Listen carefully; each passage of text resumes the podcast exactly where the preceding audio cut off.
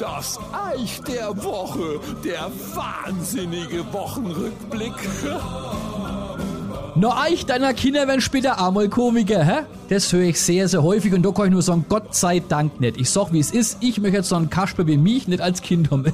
Na, meiner drei älteren Kids, und da bin ich echt stolz drauf, die haben alle was Anständiges vor oder machen es bereits und für nicht so ein vagabunden Leben wie ihr bekloppter Vater. Wobei ich ihnen schon ein bisschen was mitgeben habe, muss ich auch sagen. Zum Beispiel den, wie ich finde, sehr schönen Satz, wenn du das, was du tust, im Leben gern machst, wirst du nie mehr im Leben arbeiten. Also, ihr wisst schon, was ich meine, diesen negativen Sinn von Arbeit. Äh, muss ich jetzt schon wieder hier? Das meine ich. Also nur dem Geld hinterher zu rennen und zeitlebens irgendwas zu machen, was sich überhaupt nicht erfüllt, das finde ich ist verschenkter Lebenszeit. Und das haben sich meiner Kids offenbar gemerkt. Mein zweitjüngster, deswegen mache ich heute eigentlich diese Kolumne, der ist jetzt 15, der hat mich die Wochen echt überrascht, denn er will nach der Schule Physiotherapeut machen, hat er gesagt, weil es ihn interessiert.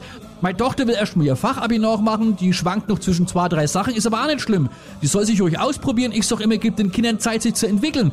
Weil schau, ich habe als Industriekaufmann angefangen. Dann war ich Rundfunk und später Börsenjournalist und seit 15 Jahren bin ich Komiker. Und wenn ich da mal keinen Bock mehr drauf haben sollte, was sehr unwahrscheinlich ist, kann ich als Komiker immer noch in die Politik. ja, mein Ältester übrigens, der hat eine Lehre bei einem deutschen Automobilbauer schon fast rum und der hat mir da was erzählt. Achtung, einer von seinen Mitlehrlingen, jetzt gut zuhören, das ist kein Scherz, der hat in der ersten Woche, wie er seine Lehre damals angefangen hat, den Meister gefragt, ob er jetzt jeden Tag so früh kommen muss. Ey, da ist teilweise ein Gammelfleisch unterwegs und teilweise, sorry, sind die echt dumm wie Brot.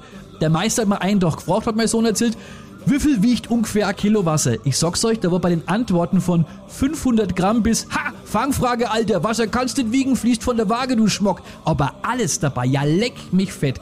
Ich sag, der mancher sind echt so blöd zum Bier holen. Die fliegen auf dem Weg zum Getränkeautomaten hier und verbiegen das 2-Euro-Stück.